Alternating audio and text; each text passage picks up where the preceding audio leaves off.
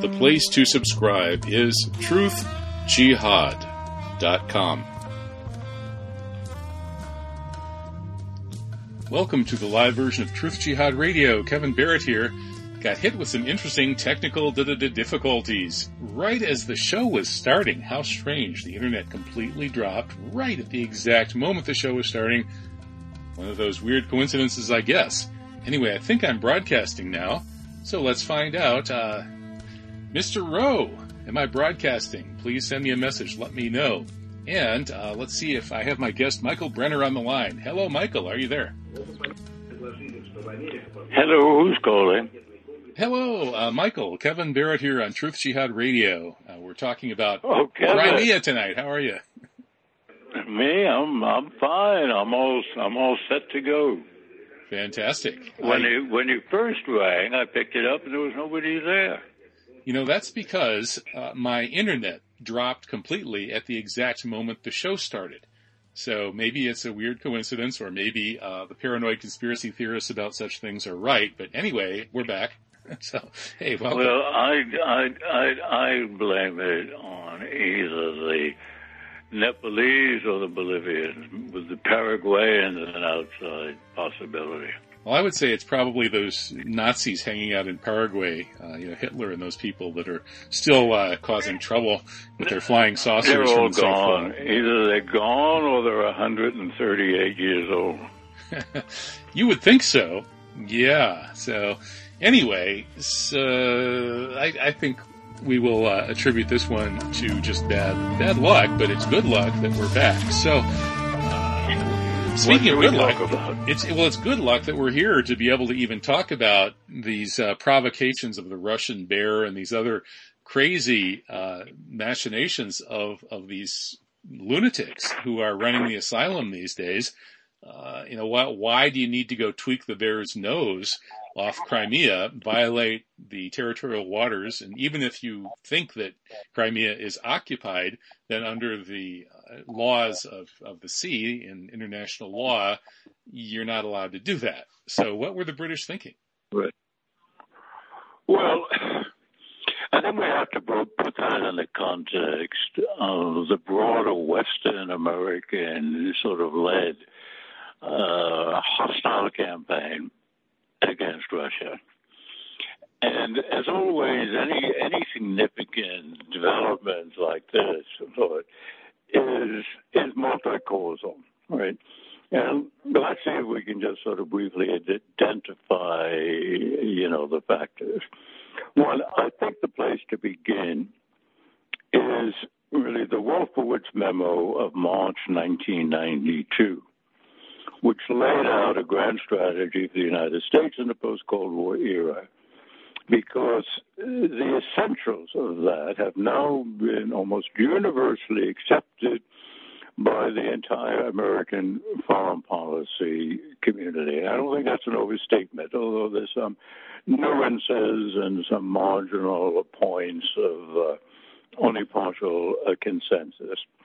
And uh, what it says, in effect, the United States is in a position, in effect, now to shape world affairs and to organize it in accordance with American principles and interests uh, the two being uh, identical, and that's an assumption, you know, an unquestioned assumption. And in order to do that, and it states it very bluntly, the United States should use all means at its disposal, including military force, to prevent any power antagonistic or potentially antagonistic to the United States from growing, developing, and expanding its sphere of influence. That is the intellectual and strategic framework in which almost everyone, and I would argue just about every senior official in every post-Cold Cold War administration, uh, has been attached to. So I think that's really uh, the most important factor as far as, and that applies to China, Russia, and in regional context, it applies to mm, Iran. Uh, although that's there, we have to add the Israeli factor. And let, so let, let, let, me let me question this framework for a second, though. Okay, I understand the okay. Wolfowitz doctrine. I understand it's been essentially universally accepted one way or another by the whole foreign policy community. What I don't understand, right. Michael, is why one would pursue this doctrine the way the U.S. has pursued it. That is, rather than pursuing a rational uh, approach of trying to divide and conquer by playing off Russia, China, and Iran against each other, which would involve the realistic appraisal that China is by far the bigger long-term strategic mm-hmm. threat, and therefore you would do everything possible to befriend Iran. As Brzezinski said very clearly in the Grand Chessboard, Iran should be, we should mortgage everything and give the Iranians everything they want and then some to make them our friends. Let them have their revolution. Let them trash Israel as much as they want. Let them trash the Saudis as much as they want. We need them. And uh, so that's what we should do with Iran. We should basically give them everything they want. And with Russia, we should be super friendly with Russia, true, too, and play them off against China. So why are these neocons shooting themselves in the foot by alienating the three countries and pushing them together?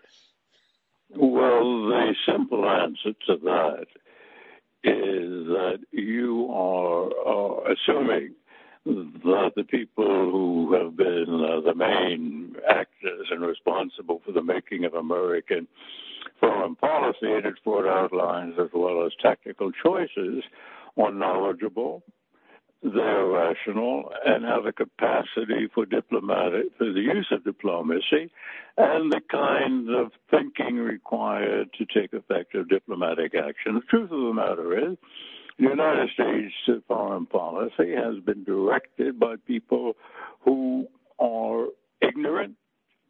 Uh, and when it comes to the, the workings of foreign policy, are really quite dumb. I could use the word stupid, but that word is, is out of favor. It is almost as simple as that. Yes, an elementary principle, as you correctly stated it, is if you have two rivals, opponents, or whatever, you try and keep them apart. That was the the, the, the elementary notion behind Nixon Kissinger's opening with China. Instead of treating both of them as as implacable enemies and therefore driving them together.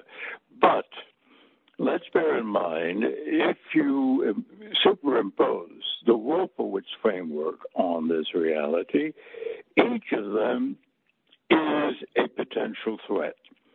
And if you uh, are applying the strategy in a rather mindless fashion, and also in a certain sense, a, a I don't use the term emotional, uh, but in a sort of dogmatic, unthinking fashion, you don't follow the logic through to the point where you say, well, if we try and confront Russia and we confront China, the two will get together, and the net effect will be a greater threat to the United States than each of them individually.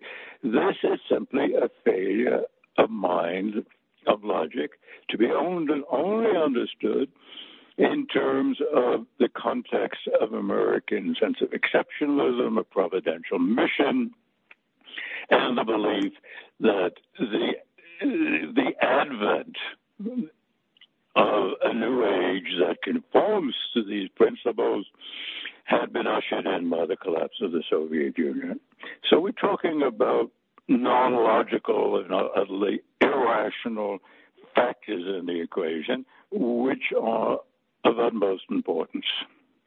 That's that makes a lot of sense. You know, speaking of irrational U.S. decision making regarding Russia, for many years, actually throughout most of my life, ever since I first paid attention to these uh, foreign policy matters, uh, when in, I think I was 12 years old and maybe 11 in seventh grade, uh, the social studies teacher showed us a bunch of John Birch Society film strip material, and this was during the Vietnam era, towards the end of it.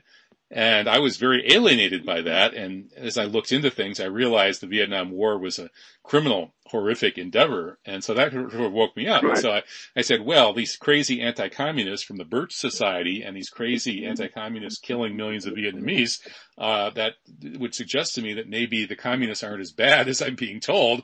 And so I started doing, you know, look, reading history and I encountered a lot of material that was relatively friendly to communism, as well as some anti-communist material. Anyway, I, I leaned towards thinking the Cold Warriors were wrong, uh, and so on. That was my interpretation. However, recently, going back and reading things like Sean McMeekin's Stalin's War, uh, it makes a very good argument that in fact Stalin was the nastier, more dangerous, and uh, more the aggressor of the two dictators who started World War II by jointly invading Poland.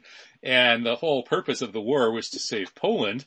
And yet what we ended up doing was sending so much lend-lease aid to Stalin that the communists nearly did take over the world. And it was strategically incredibly stupid.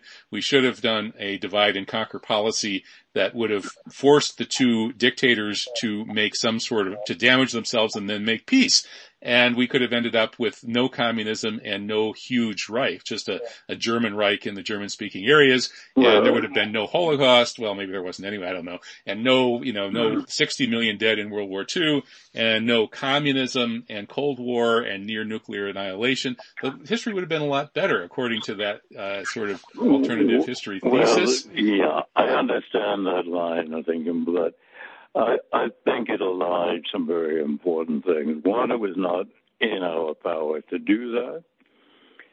Second, Hitler wasn't it? It's, it's not in our power to not give Stalin lend lease. Well, but we didn't give him lend lease. The Soviet Union would have collapsed. It might have collapsed anyway if Hitler hadn't made major strategic mistakes in, in, in 1941. Right, and Stalin was sued for peace.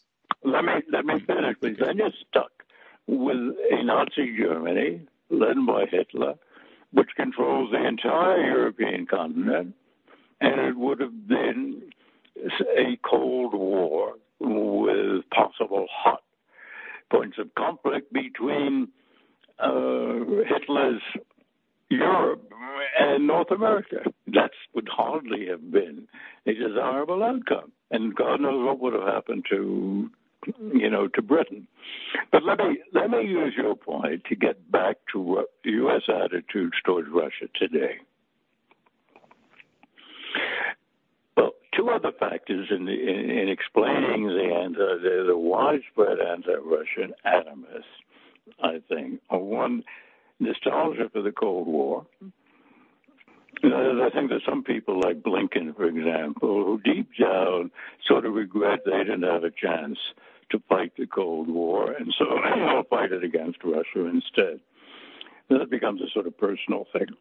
More generally, we have transmuted in our own mind Putin's Russia into Stalin's or even Khrushchev's Soviet Union. For one reason, it's intellectually convenient. It's a hell of a lot more difficult to understand and to address Russia as it is, right, than it is to deal with or to think about a caricature of Russia. And we are indeed li- living in a fantasy world. Let me give you two examples. There was on YouTube two consecutive programs, which was in-depth discussion with four so-called Soviet experts in Brookings and academia, one of whom is now the senior uh, Russian person on the National Security Council. Another strange woman, Fiona Hill, was a senior Russian person on Trump's National Security Council. Among other, I mean, these people grasp of the realities of Russia both internally in terms of the thinking and outlook of Vladimir Putin, in terms of its foreign policy, bore not the slightest connection to reality.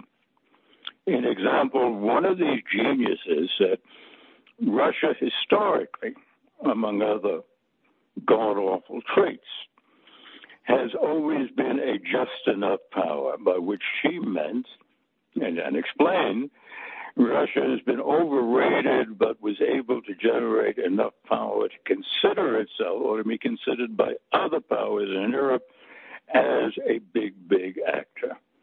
And she cites the failure of the Russian army in 1914 and makes no mention of the fact that this just enough phony power took on the greatest military machine that had ever existed in history up until that point, Germany, and defeated it. A defeat to which we provided only a minor contribu- contribution. That is the nature and the mentality of the people who live in, in a world of fantasy. Now let's let me add to that. I'll be brief.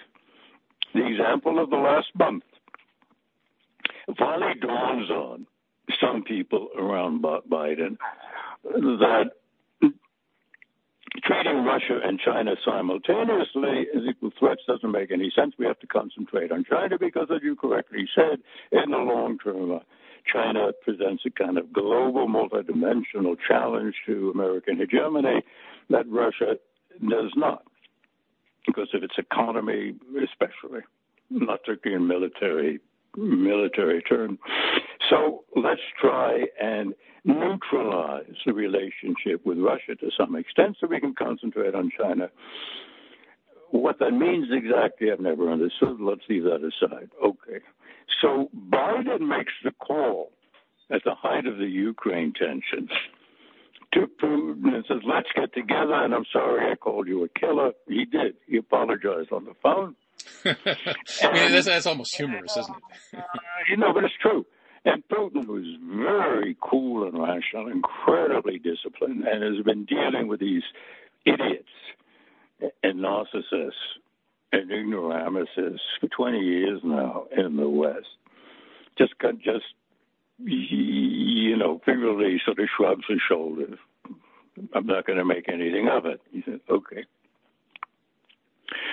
So Putin meets, uh, uh, Biden meets him cancels the idea of sending our fleet into the Black Sea, tells the Ukrainians, uh, look, I know that we talked with you uh, six weeks ago and urged you to move your forces to the contact line and said we'd back you up if you made an effort to liberate the Donbass, currently under under the control of the Russian population, right? Uh, part of the Russian population, right?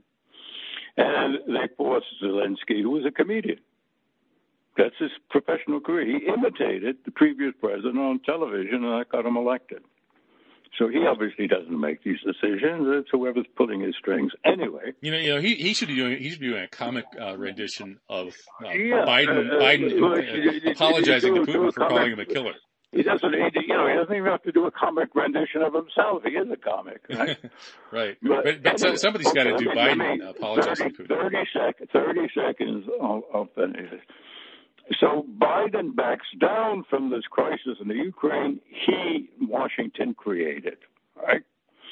As part of his newfound awareness that we cannot take on Russia, generate these confrontations, and also we were behind the attempted coup in Belarus, which was coincidental in time with the Ukrainian crisis.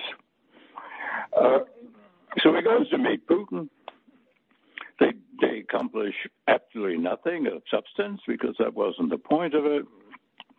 And they say, uh, I'll, I'll stop calling you, you know, names. Uh, let's sort of calm the waters and see where that takes us. Don't forget, this is a meeting you have. Although Putin understands English, everything had to be translated back and forth. So each of them had like 35 minutes to speak. You got that 35 minutes, you get nothing substantive. Okay. Biden, uh, Biden comes back to Washington. Within three days, he's slapping new sanctions on Russia. Washington is behind, as we now know, the British naval provocation off of uh, Sebastopol. and does one or two other provocative things, which slipped my mind. I mean, that's just a week ago. Beginning three days after he's back in Washington. Is there any coherence to this? No. Well, at least he's not calling and Putin names. Sorry? At least he's not calling if Putin he, names. A killer. Yeah, he, t- he took that back. Well, you can't make well, this stuff up. So, so I mean, what that tells you is, apart from the fact that, that Biden's mastery, control of his own administration in terms of setting a line in po- policy, enforcing it, concerting it, making sure everybody understands and follows it, is weak. It tells you, too, that most of the people in the administration, whether it's Blinken or this Russian expert or Sullivan or God knows who, are still viewing Russia as hostile and an enemy. And their understanding of the new relationship is no different from the old relationship. Right? Yeah, and these are features these are features of people who mentally and psychologically cannot escape from the old, the fantasy world which they inhabit and which they share. So we've got a real problem. And that problem is in Washington. Yeah. And the same thing with regard regard to China. Mm-hmm. Yeah, it, seems like there's there's not a thoughtful and coherent policy to say the least, which is a, uh, kind of strange given that uh, my research suggests that there is that permanent deep state around the National Security Council and the, the other elite groupings, the CFR and the Bilderbergers and the Trilateralists and so on. You'd think with that permanent deep state, they would have some continuity and they would have some smart people and they'd be able to work out a coherent policy and stick to it. But for some reason they can't. And the front men like Trump and Biden, who seem to both have, have had ADD, uh, seem to be uh, perfect emblems of the confusion and the ADD of the whoever's really making policy, if anyone is.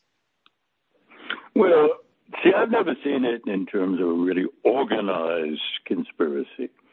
What you have are groups of people like-minded, uh, and each group overlaps and meets with the others whether it's the military, whether it's the neocons, whether it's the democratic neocons, and they can overlap and crossbreed and so forth, even without developing a Bolshevik-like organization to conspire, because the broad perspective is shared, and also because Americans, frankly, are lousy at conspiracies.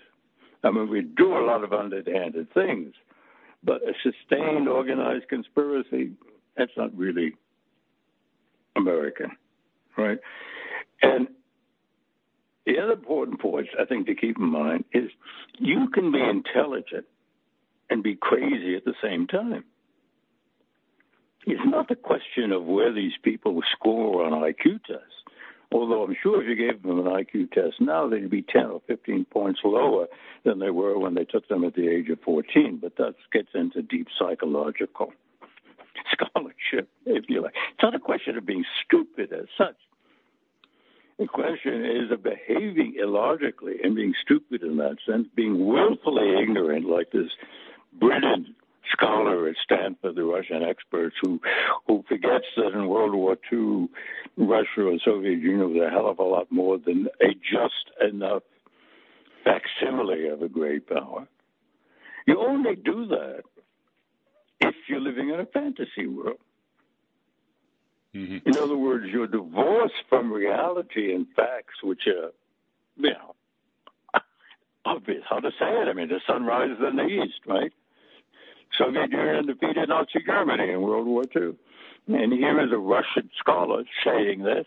You don't do that unless, you know, the gyroscope in your head is tilted off center. And that's unfortunately and sadly, this is where we are in terms of the prevailing attitude towards as well as strategic conception of the United States' place in the world. You go up and down Mass Avenue, K Street in Washington, all of the think tanks, and you will not find on Russia and China and the broad and, and, and adherence to one version variation of the Wolfowitz doctrine or another any deviation. And this is you know, I spent a lot of time in and out of Washington over the last, I don't know, 40 years. This is unique. There was always elements of disagreement. There were always mavericks and so forth. There aren't any now. And this is another sign of our collective sickness. Mm-hmm. Yeah, it's true. Dissent has been marginalized, and, and, this radio show is a prime example of that. Uh, well, Russia is whether or not you know it's a great power in the same level of the U.S. and and whatever, however we want to read World War II history and so on. It's obvious that uh, Russia does have a formidable military, and it has very serious people who are committed to defending their country, who learned from their World War II experience and are not going to lay down and allow themselves to be uh, wiped out the way they were in the 1990s. Uh, and I think that right. danger that it's it's you know they're they're poking a very dangerous bear when they send ships into Russian mm-hmm. territorial mm-hmm. waters. Mm-hmm. Well, when you read Putin's speeches, when you listen to his interviews, which I am convinced even the so-called Russia experts, the people with the Russia briefs, in this administration and the last one and the Obama one, have never read or listened to, quite frankly. Putin is in fact unique. He's done something impressive. He has laid out in detail and with nuance exactly what he thinks Russia's interests are, what its perspective on the world is, what he expects to, to achieve, and what he thinks the rules of the road should be. No, no statesman I know of has ever done that, and he's done it, and all totally ignored. And it's actually pretty reasonable what he says. It's not it's not self-serving BS it's like so much What he wants to do is, first of all, ensure Russia's political and territorial integrity, uh-huh. and he sees a couple of threats. One uh-huh. is the uh-huh. neoliberal threat, in effect, to to to how to put it, denature Russia by making it economically subordinate and going back to the Yeltsin era. And I think Washington has never let go of its resentment that Putin replaced Yeltsin because all they wanted was a Yeltsin who was not a drunkard, but just as feeble and weak. And Putin is anything but that. So one is a neoliberal threat.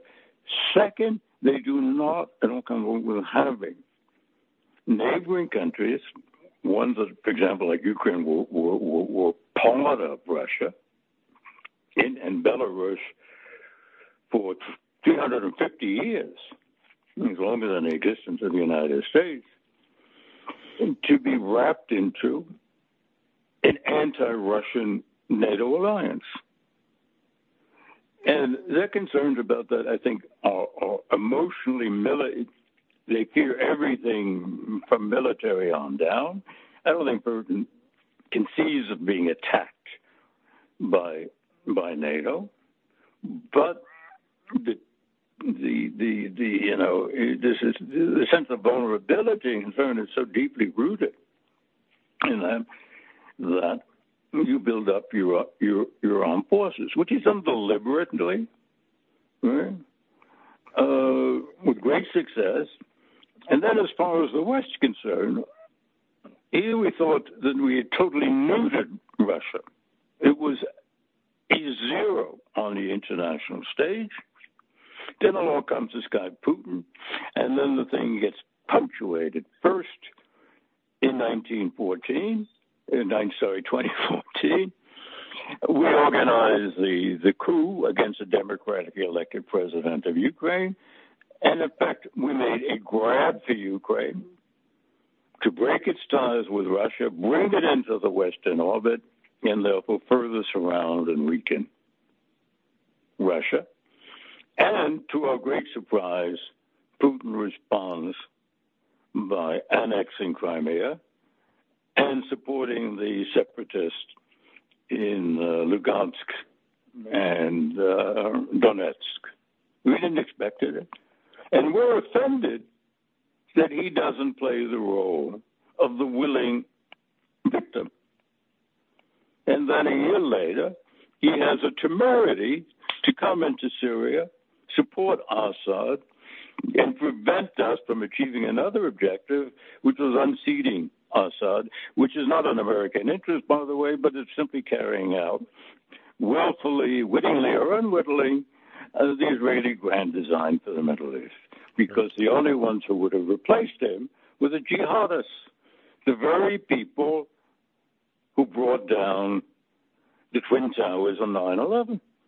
Well, we, we can discuss that. It is almost the 20th anniversary. Well, I know you got these you got these ideas let's let's see. Well, I've, I, have got I've got a I've got a huge library of material on this. I'd be I'd be happy to share know, share with you some of the let's let's not talk about many dozens of books, is, uh, dozens of peer reviewed articles, etc. Et I know. The point is that the people, the Al Qaeda people, and the spin-offs and the Al Nusra, and even ISIS was a spin-off of of Al Qaeda made an alliance with the disaffected ex-military people from Saddam's regime, which is why they were so effective militarily. That you know, I'm sure. Right, but this huh? is this is all done as part as these are essentially uh, militias. These are Western created slash infiltrated death squads uh, I, I, don't know if you've read Nafeez Ahmed's work on this, uh, but he convinced, he convinced Gore Vidal that 9/11 was obviously a false flag right after it happened, uh, because he, he, he discussed the, the like Turkey had arrested a bunch of high level Al Qaeda people,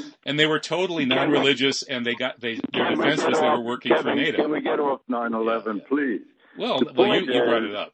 No, but look, look. Let's come back to a discussion about Russia. That's what we're talking about tonight, right? The point is that people in Washington suddenly realized that one, Russia had the political will to intervene because it saw the overthrow of Assad in a number of ways as threatening its interests and national security interests. Two, they had the military means to do so, and that the Russian military was far more sophisticated in terms of weapon systems, in terms of organization, in terms of morale, than all of the estimates emanating from a, what 16 intelligence agencies had concluded. And let me take 10 seconds to also tell you, and this is from the very top, right? We totally missed the movement of an armada of plane, ships, and men into Syria in 2015.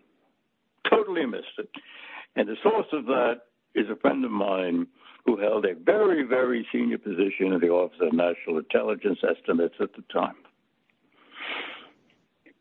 So we're not only misguided, living in a fantasy world, are not very confident, and then all of this gets shaken up some of it exposed to us, and our, our, our fantasy world is shaken, not stirred by what Putin does in Crimea and then in Syria, and we panic. Mm-hmm. But what, what are, we're still in, we're still in a state of panic. Right. So we're in a state of panic. But what are we trying to prove, or what are these people who ordered this British ship to uh, provoke the Russians to Crimea? What What is the purpose of this kind of provocation? I really well. It's it's it's it's like people gesturing and or, or exchanging threatening gestures, gestures rather than throwing blows in a schoolyard. We still think we can intimidate Russia, we can intimidate Putin, and we're not going to accept that he has any privileged space beyond the borders of Russia, which to our mind does not include Crimea. In other words, we're trying to show him we're still top dog and you are subordinate to us. And Putin had been giving signs, both he and Lavrov, for months, that this, the game, the day of turning the other cheek to this kind of offensive behavior by the U.S. and the West was over. It should have come as no surprise. And also bear in mind that Putin, if you look at a continuum of thinking within Moscow, in in Moscow, about relations with the West, about security issues, Putin himself is well towards the dovish end of the continuum. So it made both sense in terms of his own thinking, in terms of objective reality, and in terms of political realities and elite public opinion in Russia, for them to respond. And so they did. And I think when Russia, when when Putin yesterday or the day before said, you know, next time they do this, we might sink the ship. And then he said, he called out bluff and he said, look, even if we sunk the ship, I don't think the West, the United States would have attacked us because they know that was a losing proposition. So you're bluffing. Don't try and intimidate me. Intimidate me. And so Washington has no response to that because what he said is absolutely true. And if that comedian Zelensky under American prodding had sent his bunch of neo Nazis and others to try and attack the Donbass, the Russians would have sent in that massive 75,000 force they'd assembled and, and would have walked right to Kiev, and there's nothing that NATO could have done. So you talk about stupidity, there you are, a combination of stupidity and a stupidity which derives largely from the fact that they have been living in a fantasy world, a make believe world that bears only the slightest connection to reality. That's where we are. And and so it's it's actually darkly humorous, and I guess it's appropriate that the yeah. Ukrainian leader is a comedian. And in a way, it seems like kind of a combination of my two favorite anti-war comedy films. There's Duck Soup with Groucho Marx insulting the diplomats of, of the uh, other country and starting the world war, which seems kind of like what these guys are doing, uh, with, you know, Biden calling Putin a killer and then apologizing for it. It reminds me of the scene where the, uh, where Groucho starts the war with, uh, some undiplomatic effrontery. And then there's right. Dr. Strangelove, where, you know, the, right. the whole thing is, is based on the Russians have built a doomsday machine, which is this bomb that's going to destroy right, the whole right. world with radiation.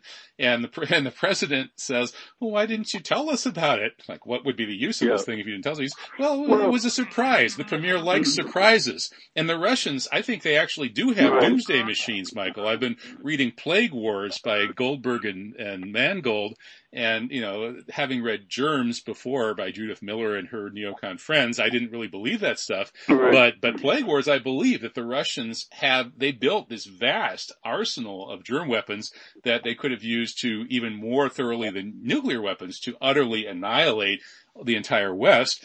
And, and, you know, now they've built these tsunami machines with these missiles and tidal wave, uh, radioactive tsunami machines. They've got the doomsday machine and they have told us, and yet, uh, we're tweaking their nose, which strikes me as, as somewhere between well, Groucho well, and Duck Soup and, and Dr. Strangelove. situation. Well, look, there's, there's a, hello, you there? Uh, yeah, yeah. Well, first of all, there's been an implicit doomsday machine in place since the 1960s. Whether you want to add to it plagues and germs and tsunamis and cyber wars, whatever, and everyone with with half a brain knows that. Okay. What are we doing? I think in Washington, you really don't have, as far as I know, Dr. Strangelove. You don't have the counterpart to what's the guy, the Air Force general who was our chief of staff and wanted us to use atomic bombs to Dien Bien Phu. What the hell's his name? Very famous guy. Uh, well, there was uh, Douglas MacArthur supposedly at one Curtis, point was talking about that. Curtis, Curtis, Curtis LeMay. Curtis, yeah, Curtis. Curtis LeMay. Okay, yeah. I don't think, and I have no knowledge of or information of any Curtis LeMay in the U.S. military. Don't forget the people who've risen to the top for the last generation or two are essentially careerists. You know, they're not adventurers. Some of them really like to talk tough, but I don't think any of them. And they play these games in in the Far East, you know, simulations of war with China. Uh, you know, as if they were going to go up against the Japanese Imperial Navy again, and the Battle of Coral Sea and Leyte Gulf, and they wake up in the morning to turn on the, whatever their VCRs and watch uh, remastered copies of Victory at Sea. So these are just war gamers. Of, but that's just posturing. I don't think any of these guys want to go to war. And you look at the stories, you know, during the Trump administration, Obama, et cetera.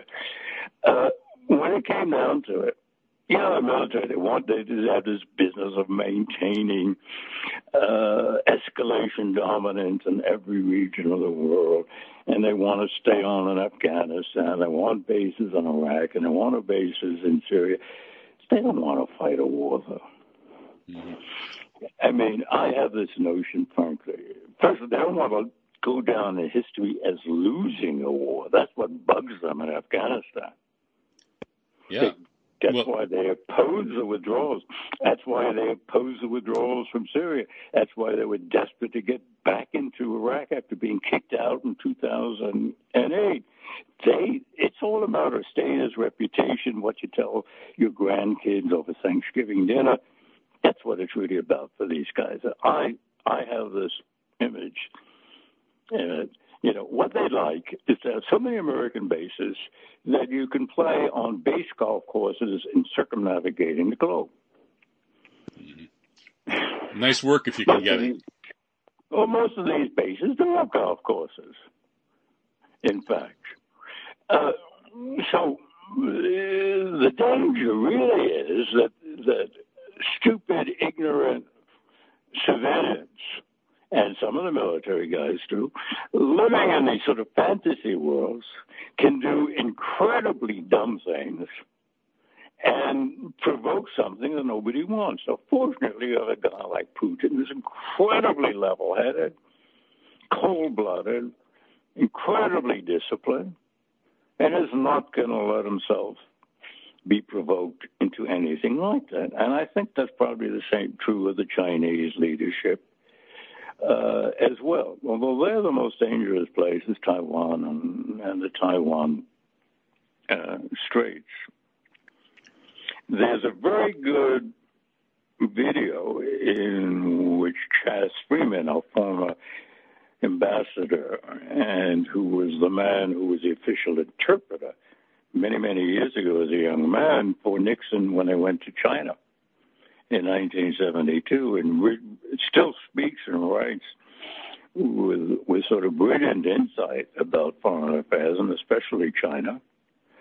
Uh, a couple of weeks ago, we spoke about the Taiwan Straits in great detail and all the circumstances and the history and the legalities and this uh, and the Chinese Beijing's attitude and so forth. If anyone interested, it's worth looking. Just go on on on on YouTube.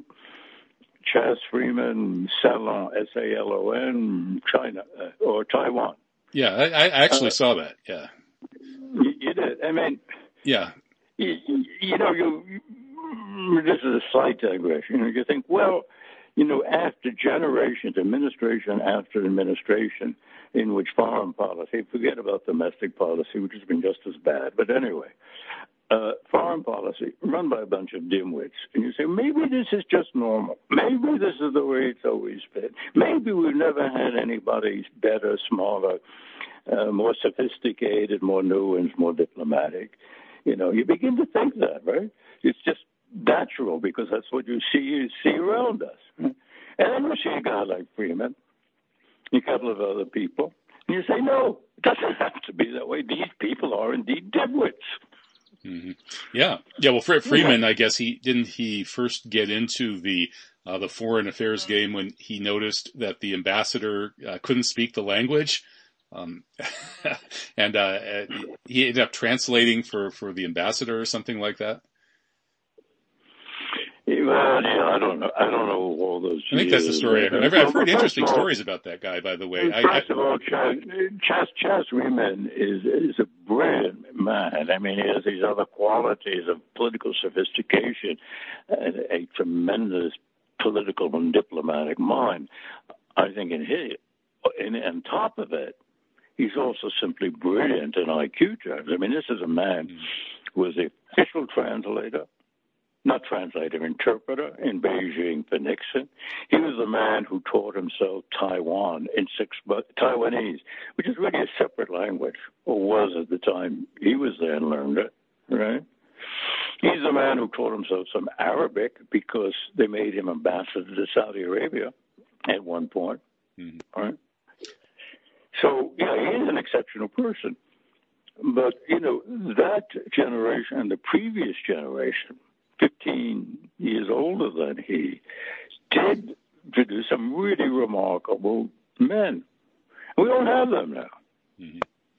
Yeah, and well, I, wonder if that's only, not, what, why is it, Kevin? Not only don't not only don't we have them sitting in high office in Washington, I don't know where the hell you'd find them.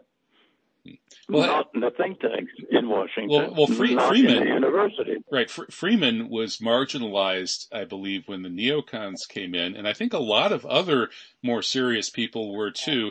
My introduction to Freeman came from Captain Eric May, a uh, an Army intelligence guy who ended up writing op-eds for the Houston Chronicle and he was advised by Freeman, who was the best man at his wedding. And so I befriended Captain Eric May after 9-11 because Captain Eric May was among those of us who noticed the totally obvious about 9-11. And I'm shocked that you don't know this, Michael, but that's okay. It was 20 years ago. In any case, Captain Eric, Captain Eric May very likely sacrificed his life by doing this. They fired him from the Houston Chronicle. Uh, I believe that uh, Chas Freeman kept supporting him, uh, and I would bet that if you could get Chas Freeman in private and talk about 9/11, he knows every he knows everything David Ray Griffin knows, and so on and so forth. Well, Kevin, I'm too young to remember those details. I'm not. let, me, let, me, let me say this about um, Chas Freeman. You know, Obama, when he was elected in 08, he wanted to appoint Chas Freeman, and this already was went out, you know, on the grapevine as as director of national intelligence. You know, that's that coordinate, supposedly coordinating centers through which all the reports pass and are sifted from the CIA and the IA, etc. It would have been the perfect man for the job. And uh, then the neocons and the Israeli got after because uh, Freeman, Freeman, in one of his speeches, had talked sense about Israel and the Middle East and Palestine. And Obama, as a Obama has never seen a fight he didn't want to run away from. The man's an utter coward. Uh, and so was Clinton and even Trump in, in, in, in different ways, which is in a way fortunate. You know, having cowards as president is not necessarily a bad thing. Yeah, I, w- I was glad but, that Trump uh, cut and run after he assassinated Soleimani and the uh, Iranians obliterated that base. Yeah, I but mean, what if they obliterated a hundred guys in the base too?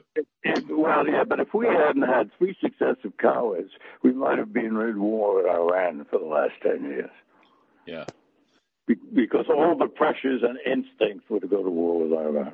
Mm, yeah, the bad news was that Trump was cowardly enough to surrender to Bibi Netanyahu, but the, the good news was he he didn't go to war. Yeah. Right. In Bush's case, I understand it was his wife who played a, an important role. Really? And said, you know, yeah, he said, you know, she said, look, this was when the pressure really came to a head from Cheney and others in 07, early 08. And, you know, he was on his way out, right? Hmm. And uh, she said, you know, from what I understand, there are others, I'm sure, telling him the same thing. Said, look, you want to leave the presidency, with the after the Iraq business, with the last and and and glaring, I don't know, the fact that you saw the war with Iran, and of course Bush, for all his defects and things like that, he's a Bush, George W. Bush is not crazy. uh, I think mentally and psychologically, he's a very ordinary person. That has nothing to do with his views on X, Y, or Z he's more emotionally stable, I think, than not only Trump but uh, Clinton and Obama as well. But anyway, let's not get into that. Hmm. Yeah, isn't isn't it funny how every new president makes you kind of uh, see the good qualities of earlier presidents who were hideous, but not that hideous. Yeah, no, I'm not. I have no grief for Bush. I'm just trying to understand what yeah. happened, and and yeah. you know the fact that the guy's not crazy is helpful. Uh-huh. right. It's an recent experience, right? So, and other people, I'm sure as well, and he himself must have realized, oh, this is not what I'm going to do. But anyway, so Obama comes in, he's ready to appoint Freeman, and the usual crowd get after him. Mm-hmm. Which is the point I made when I, I, said that the neocons marginalized him in yeah. post 9/11. Yeah, the neocons and the Israeli lobby and the yeah. Israelis themselves. Yeah. I mean, now the Israelis in public, this new jerk, the new prime minister, who's supposed to be even more of a neo-fascist than Netanyahu, gets up there in public, warns the United States not to do such a thing as continue negotiations with Iran. If not what? He'll mobilize his lobby in Washington and, and what? Institute impeachment proceedings? Right. Yeah, yeah. The arrogance of the Israelis is off the charts. That makes the Americans seem humble by comparison. Yeah, I, uh, you know, but this is again, these people are so weak and so lacking of character. I mean, just natural human, instinctive nature endowed uh, character. I mean, I don't know how somebody, whether it's Obama uh, or Trump or, or Biden or Clinton can allow themselves to be treated that way without really busting a blood vessel and slapping these guys down. Well, well supposedly Obama felt that way and pretty openly about Netanyahu.